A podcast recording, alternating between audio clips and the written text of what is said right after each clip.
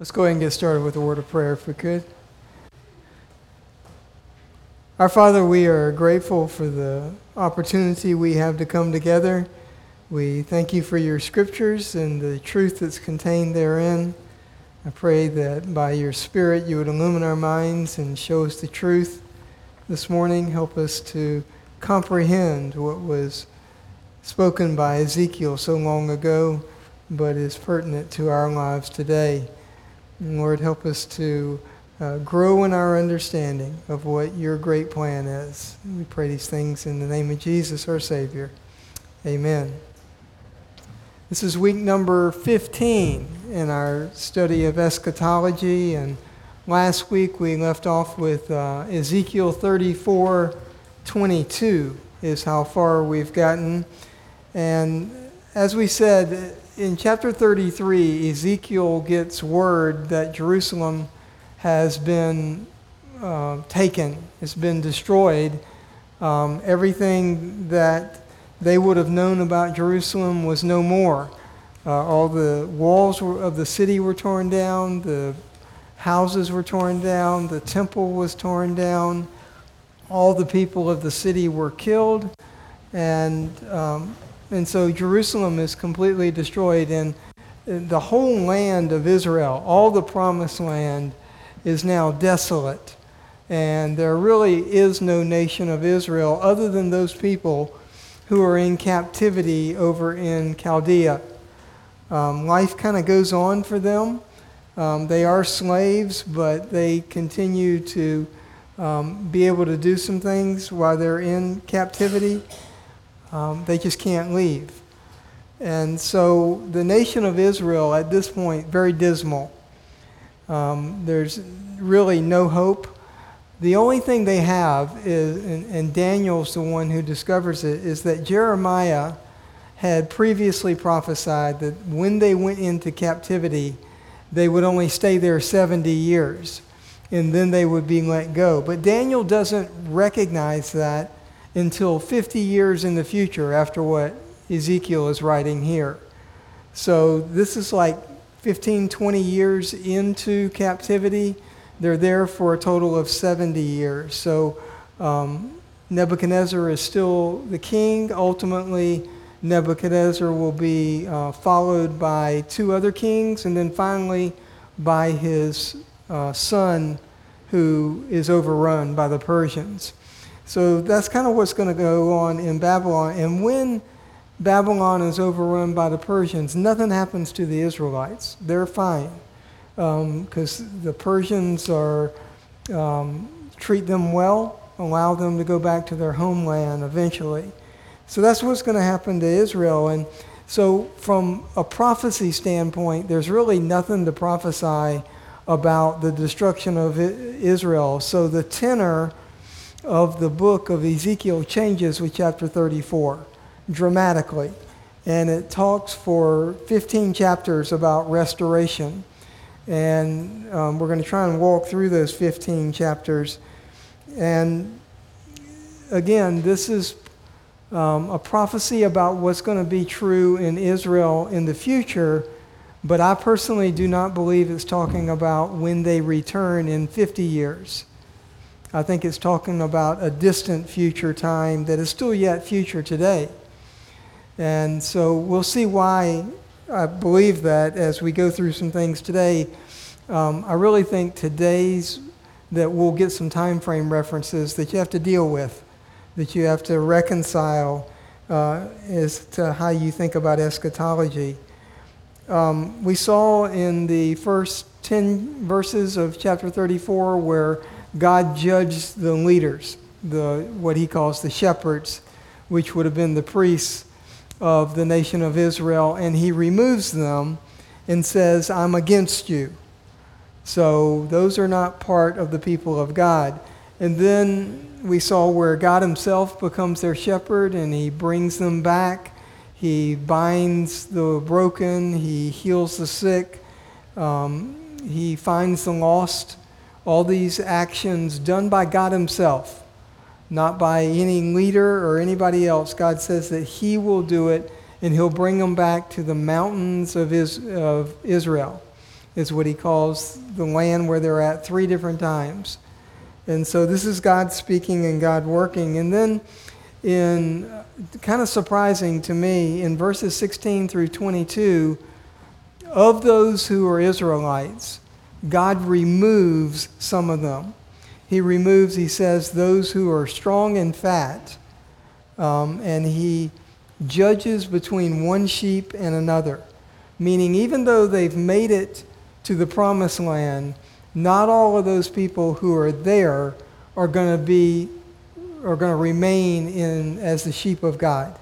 He's going to remove some of them, and those are the fat and the um, and the strong, those who have been trampling down uh, other people, those who have been polluting the water that they need to drink, those who have been pushing them out of their way.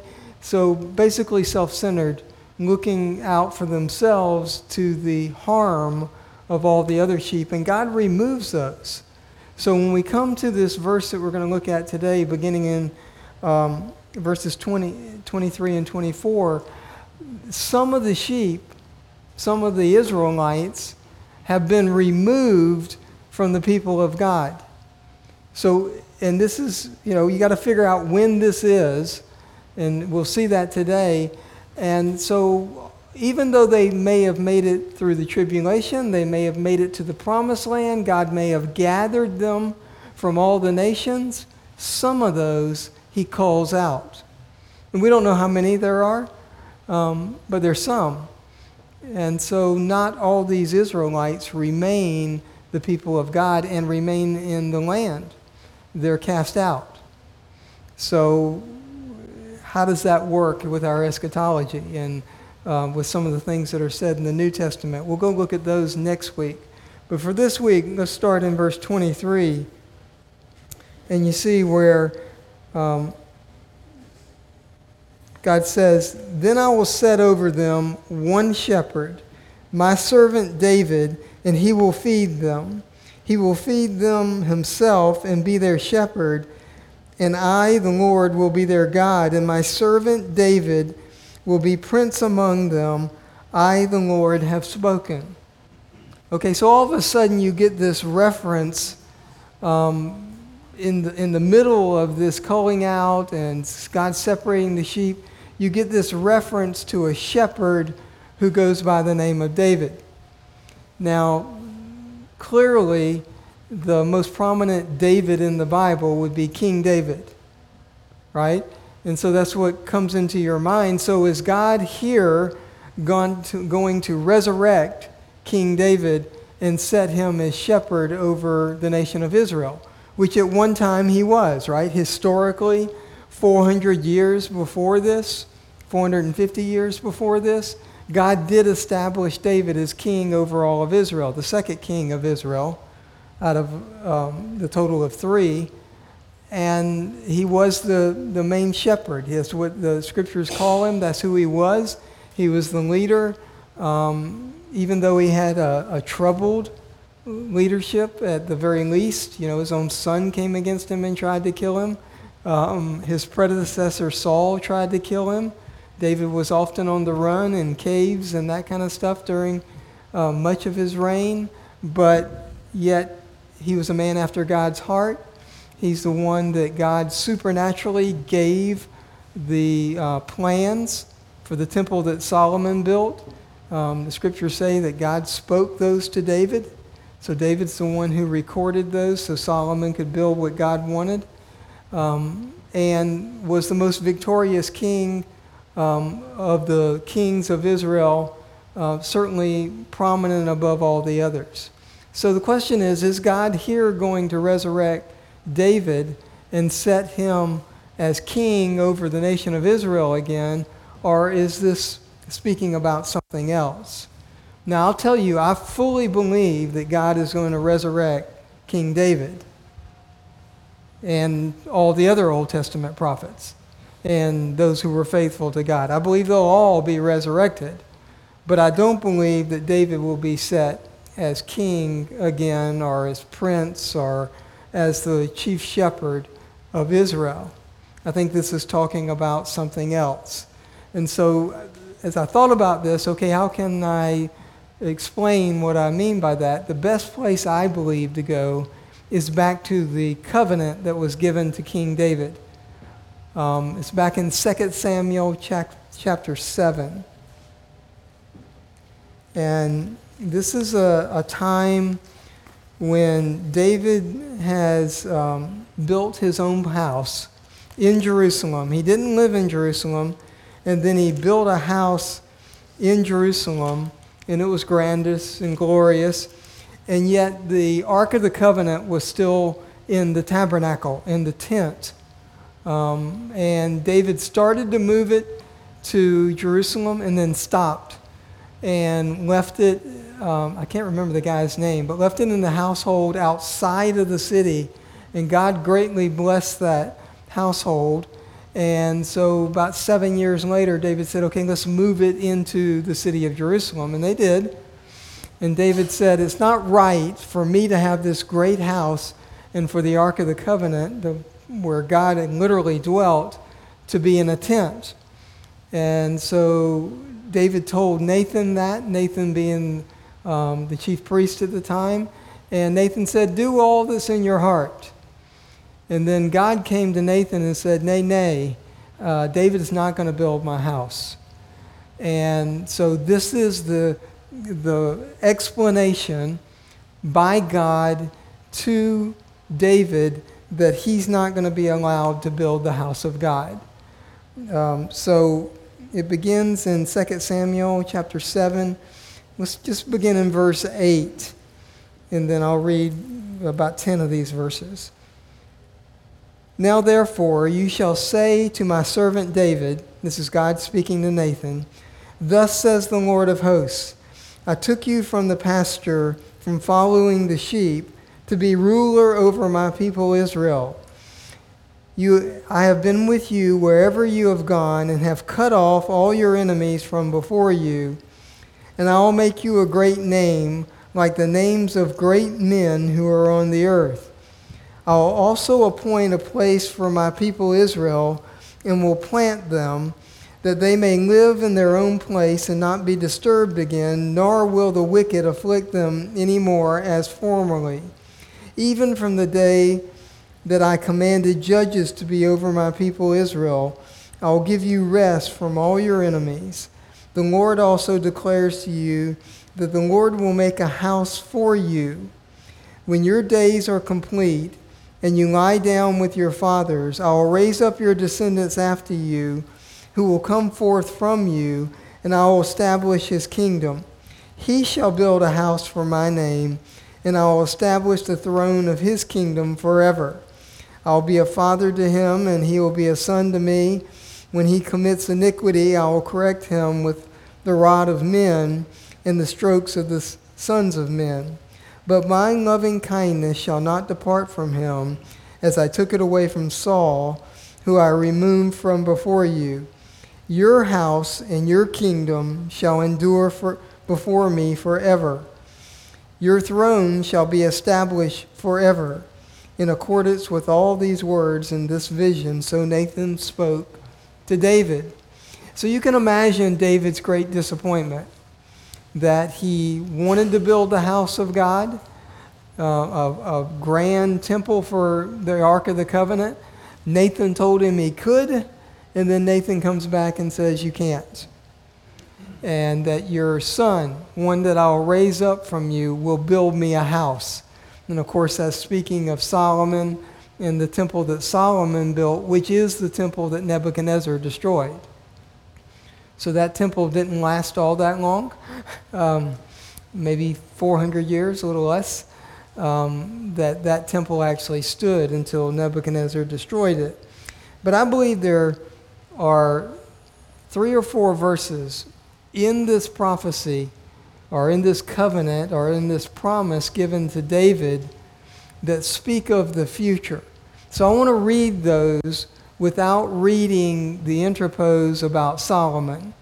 And you'll see how it just flows. So it begins in verse, I believe, 10, 10 and 11, 16, and really just 16. So reading those without reading the verses in between. Verse 10 I will also appoint a place for my people Israel and will plant them that they may live in their own place and not be disturbed again, nor will the wicked afflict them any more as formerly, even from the days I commanded judges to be over my people Israel. And I will give you rest from all your enemies. The Lord also declares that the Lord will make a house for you. Down to 16. Your house and your kingdom shall endure before me forever. Your throne shall be established forever. Okay, so when God talks about a house, he's not talking about a literal house. He, some of your translations may even say it. He's talking about a dynasty, uh, a reign that will go on forever. And God says, I'll establish it, and then it will last forever. And he's promising this clearly from Nathan by God to King David. So, this is a promise given to David um, that he never forgot, that he wrote about in the Psalms, that he remembered uh, all the days of his life. And you remember that just before he died, David appointed Solomon as the next king. He uh, one of his sons had gone out into the fields and gathered a lot of people together, and they coronated him king of Israel. And when that word came to David, David then, with grandeur in Jerusalem, in the palace, appointed his son. And it terrified those who were out in the field. And they ultimately, ultimately David's son Solomon has him killed, has the other guy who was appointed king killed. And you can read about all that in the Chronicles and in Kings. But this is a promise given to David that the scripture speaks of in many other places. So I want to look at some of those over in the psalm just to show you that this is a theme that it remains in the minds of Israel that David's kingdom would be established forever. So we could go to a lot of different places, but I just picked out a couple in Psalm uh, look at Psalm 89.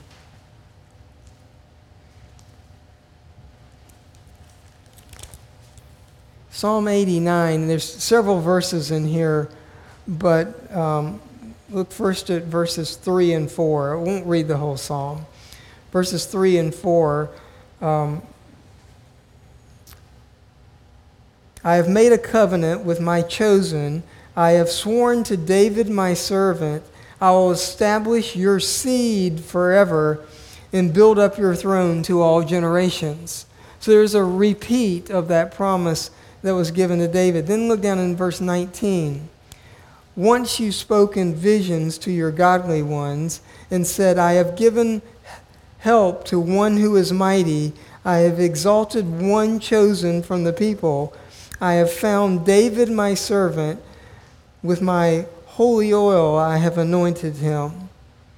And then down in verse 28 My loving kindness I will keep for him forever. My covenant and my covenant shall be confirmed to him. So I'll establish his descendants forever in his throne as the days of heaven. So and you can read the verses that I left out from 21 down to 28. They're all about King David and what God did for him. So when you get down to 28 and he says, um, I will keep for him forever, that him is King David, is who he's talking about, and his descendants. So these verses, then keep on reading in like 33 of this chapter. But I will not but I will not break my statutes and do not keep my commandments. Then I will punish their. Hold on. 33 through 37. Yeah. If they violate my statutes and do not keep my commandments, then I will punish their transgression with the rod and their iniquity with stripes. But I will not break my loving kindness from him, again, David, nor deal falsely in my faithfulness. My covenant I will not violate, nor will I uh, alter the utterance of my lips. Once I have sworn by my holiness, I will not lie to David. His descendants shall endure forever, and his throne is the sun before me. It shall be established forever like the moon, and the witness in the sky is faithful. So, this verse 31 through like 33, where he talks about judging them, that's where we're at now in the nation of Israel in the time of Ezekiel. If they don't obey me and they commit iniquity, I will judge them. That's where we're at. They have been judged. They were uh, an abomination before God, and He judged them. And then after that, He says, But I will not break my loving kindness to David. So the covenant with David, even in the time of Ezekiel, is reaffirmed by this prophecy in Psalm. It's where they're going, if they disobey me, I will judge them, but I will not break my covenant with David. So that covenant with David lasts through all the judgments of Israel. And it's right here in Psalm. It's exactly what it says.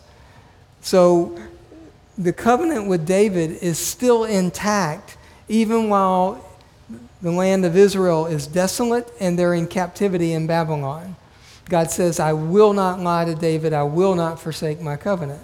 Now, there's more later. And you notice that God says that He calls on the, um, the sun and the moon to be the witnesses of that, those that never change. He'll do that again in another psalm that we'll get to. Look at Psalm 132.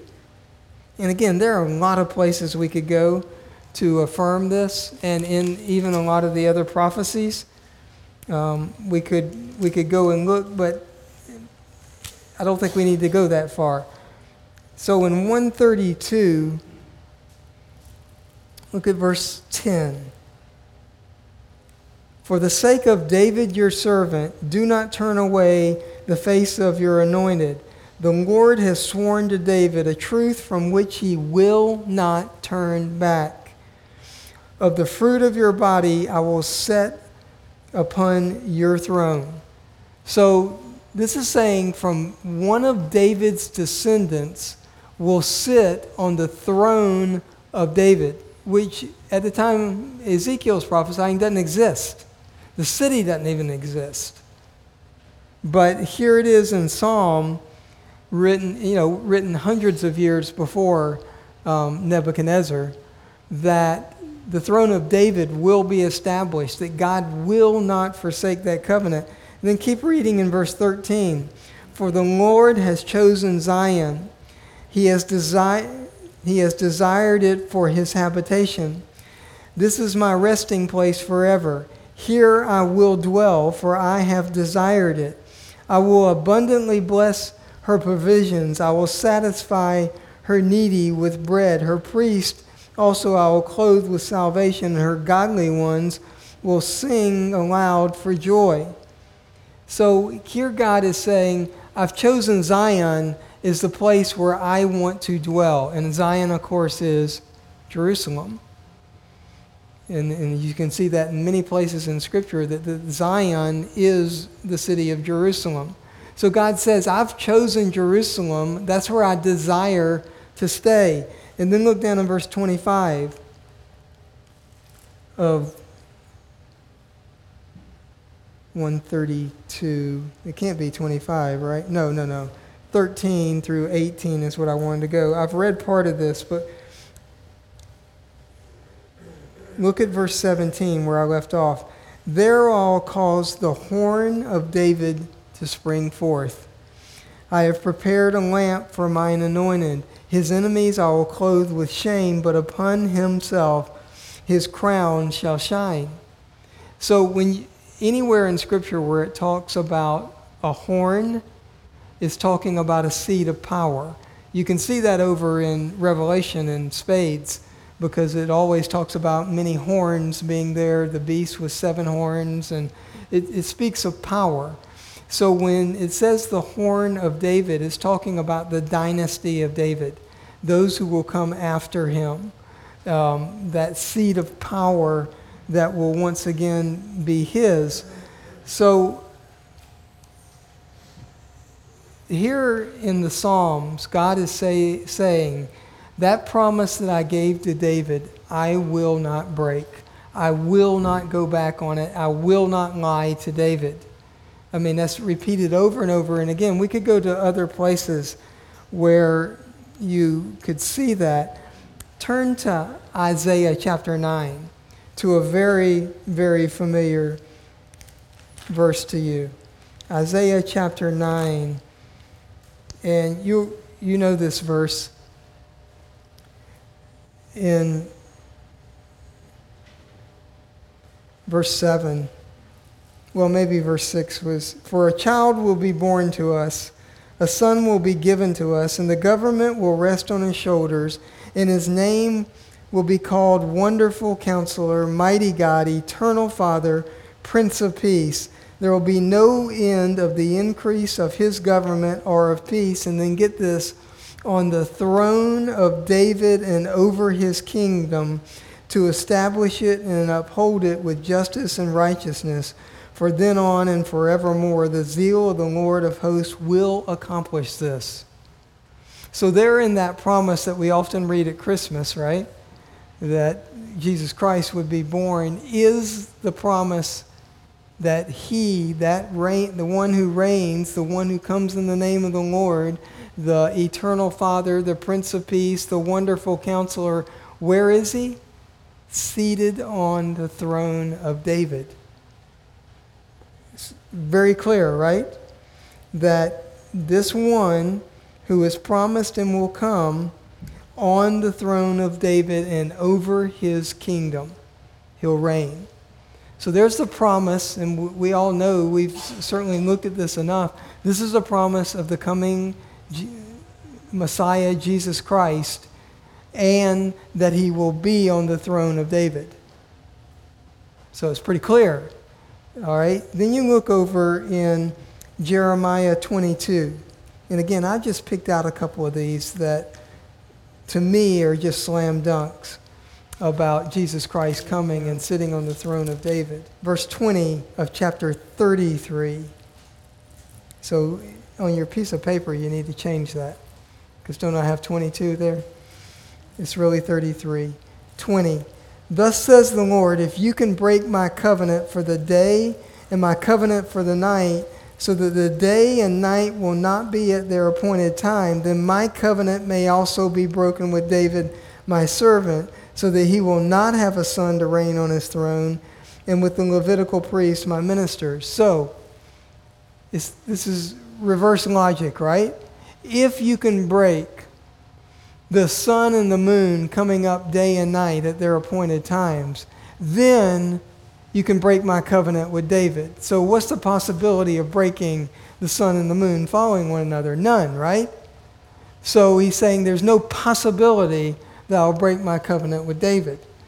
Here's Jeremiah, a contemporary of Ezekiel, speaking the, about the promise of David on his throne. All right, then read a couple of verses later in 25, and he does the same kind of thing again. Thus says the Lord, if my covenant for day and night stand not, and the fixed patterns of the heaven and the earth I have not established, then I would reject my descendants of Jacob and David, my servant, not taking from his descendants rulers over the descendants of Abraham, Isaac, and Jacob, but I'll, I will restore their fortunes and will have mercy on them. So again, God says, if you could rearrange the host of the heavens, then I could break my covenant with David. But of course, we can't. And so, of course, he won't break his covenant with David. This is how sure the promise that God gave to David 400 years earlier still stands in the day of Jeremiah, in the day of Ezekiel, and in today's day. Well, and you've taught already, but look at the, look at the Abraham. Right.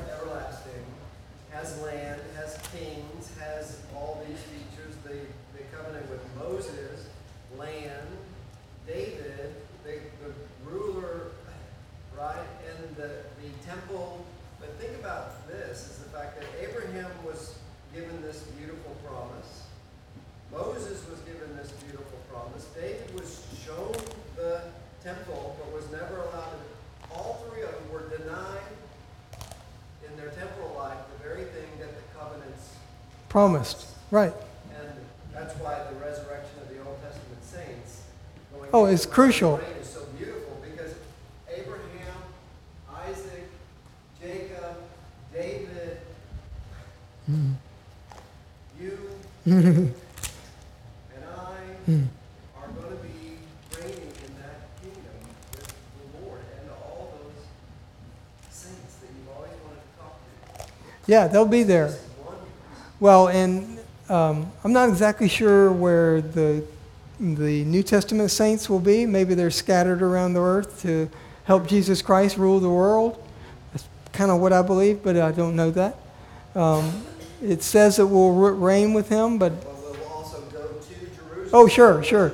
But I, Feast of the Tabernacles. I actually think that the saints will rule over the nations and that we'll lead the nations to go and parade before Jesus Christ to give him honor. They're not believers, all of them, but they still honor the king, right? I mean, you, you honor the king who's over you. Um, look at Matthew 1 1.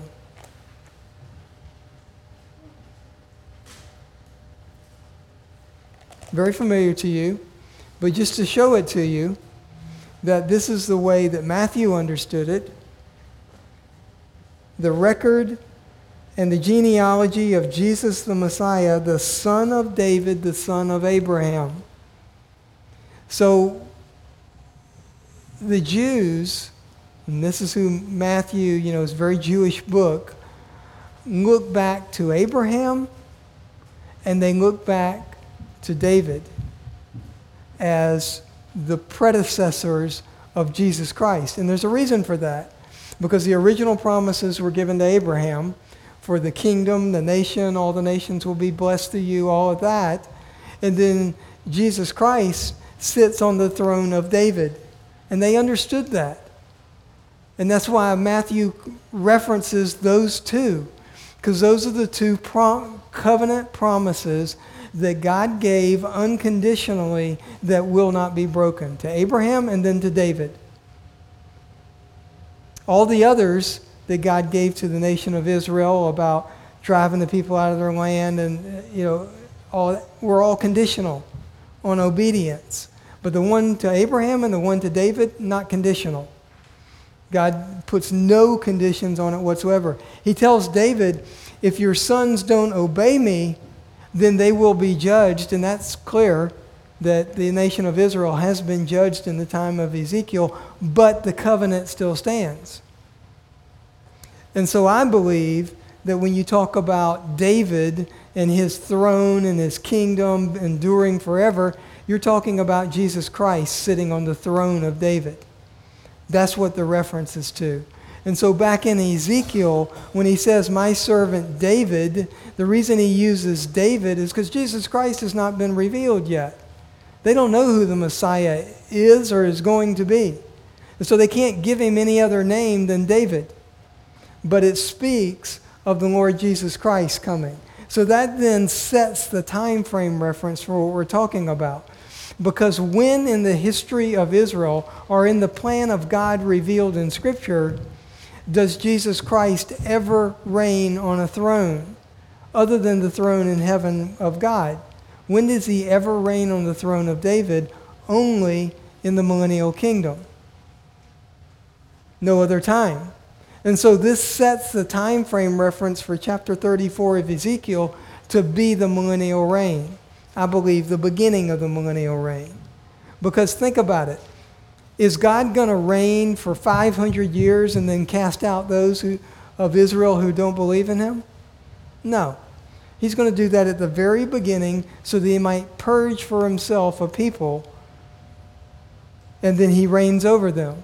So that's why he's already, before we get here, called out the, the leaders, called out those who don't really believe in him, and now all you have is left the lame, the, uh, the sheep, who, and think about who they are. They're broken, they're lost, they're sick, um, and they're lean. Those sheep need their shepherd.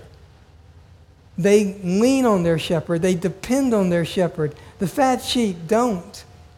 The leaders who lead the people, who feed off of the people, don't need a shepherd.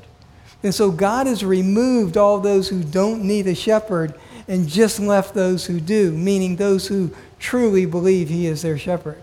And one of the most fascinating things that I've learned in the last two years of the kingdom study is the Lord Himself continued to offer the kingdom to Israel Oh, no doubt. during his ministry until John chapter 12, 11 and 12, if you go read those two chapters.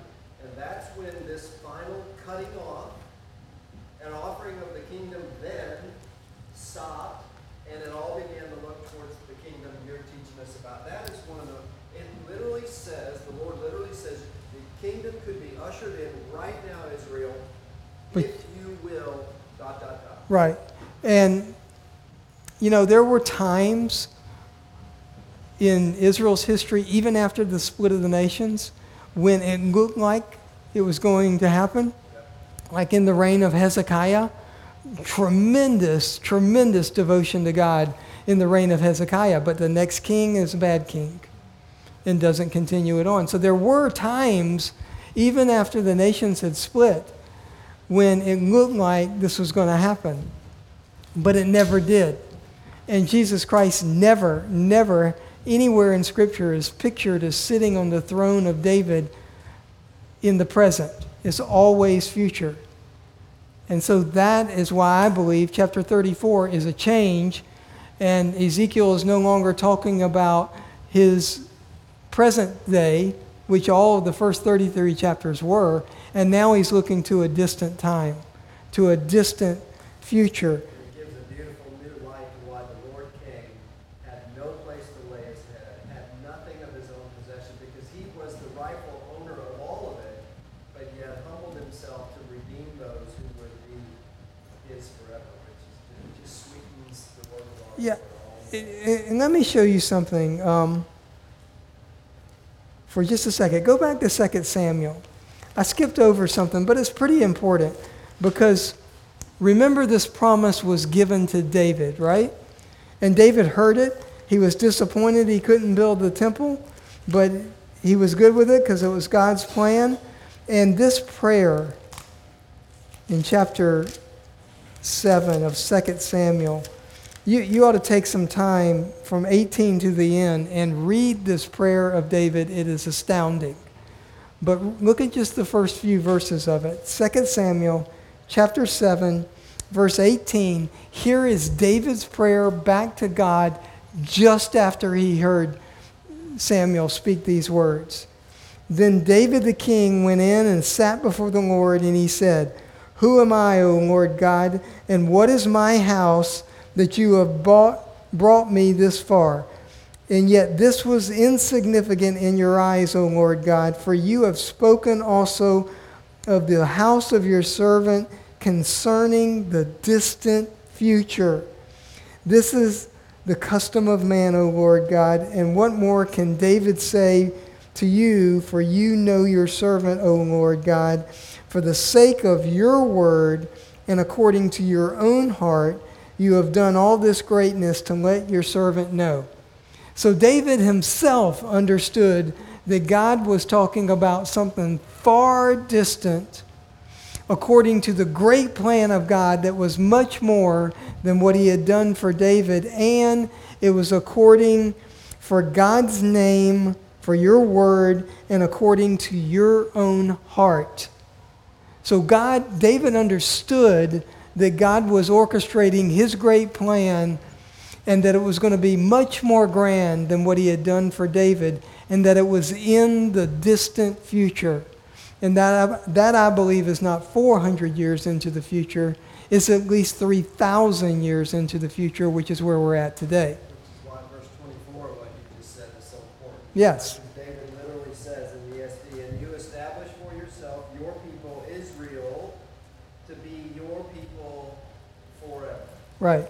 verse 24. I mean, you ought to read this prayer of David. It is astounding because he understood clearly what Samuel had just said to him. Without any doubt, he understood what was going on. And, and this prayer is amazing. So David understood that. We should understand that. David is going to be resurrected, and I believe at the beginning of the millennial reign, but he will not be the shepherd of Israel. He'll be one of the sheep underneath Jesus Christ. And by the way, the 12 apostles rule over the 12 kingdoms of the nation of Israel. So Jesus Christ promised them when I come in my kingdom, you will reign over the 12 tribes. And by the way, in the millennial reign, we'll see it in Ezekiel, there are sacrifices. There are burnt offerings. There are sin offerings. And you go, why would that be? Since Jesus, because it commemorates what Jesus Christ did on the cross. Old Testament looked forward to what he would do. The millennial reign looks back on what he accomplished. The Feast of the Tabernacles, which precedes the, the, is an event that they gathered to reflect on the wanderings when the Lord took care of them. And we will be called to Jerusalem Right. to participate in that Feast of the Tabernacles. And I'll stop. In Ezekiel, he'll literally have a man with a measuring rod go and measure the temple of the millennial kingdom. I mean, painstakingly, three chapters worth of measuring the temple in Ezekiel. That's how sure and how accurate God thinks about the temple in which Jesus Christ will sit on the throne of David. We'll look at more of this later to come, but that's why I believe chapter 34 is talking about the millennial reign and the beginning of the millennial reign. You, you have to decide for yourself what you think. Right? So just keep studying. Thanks for your time.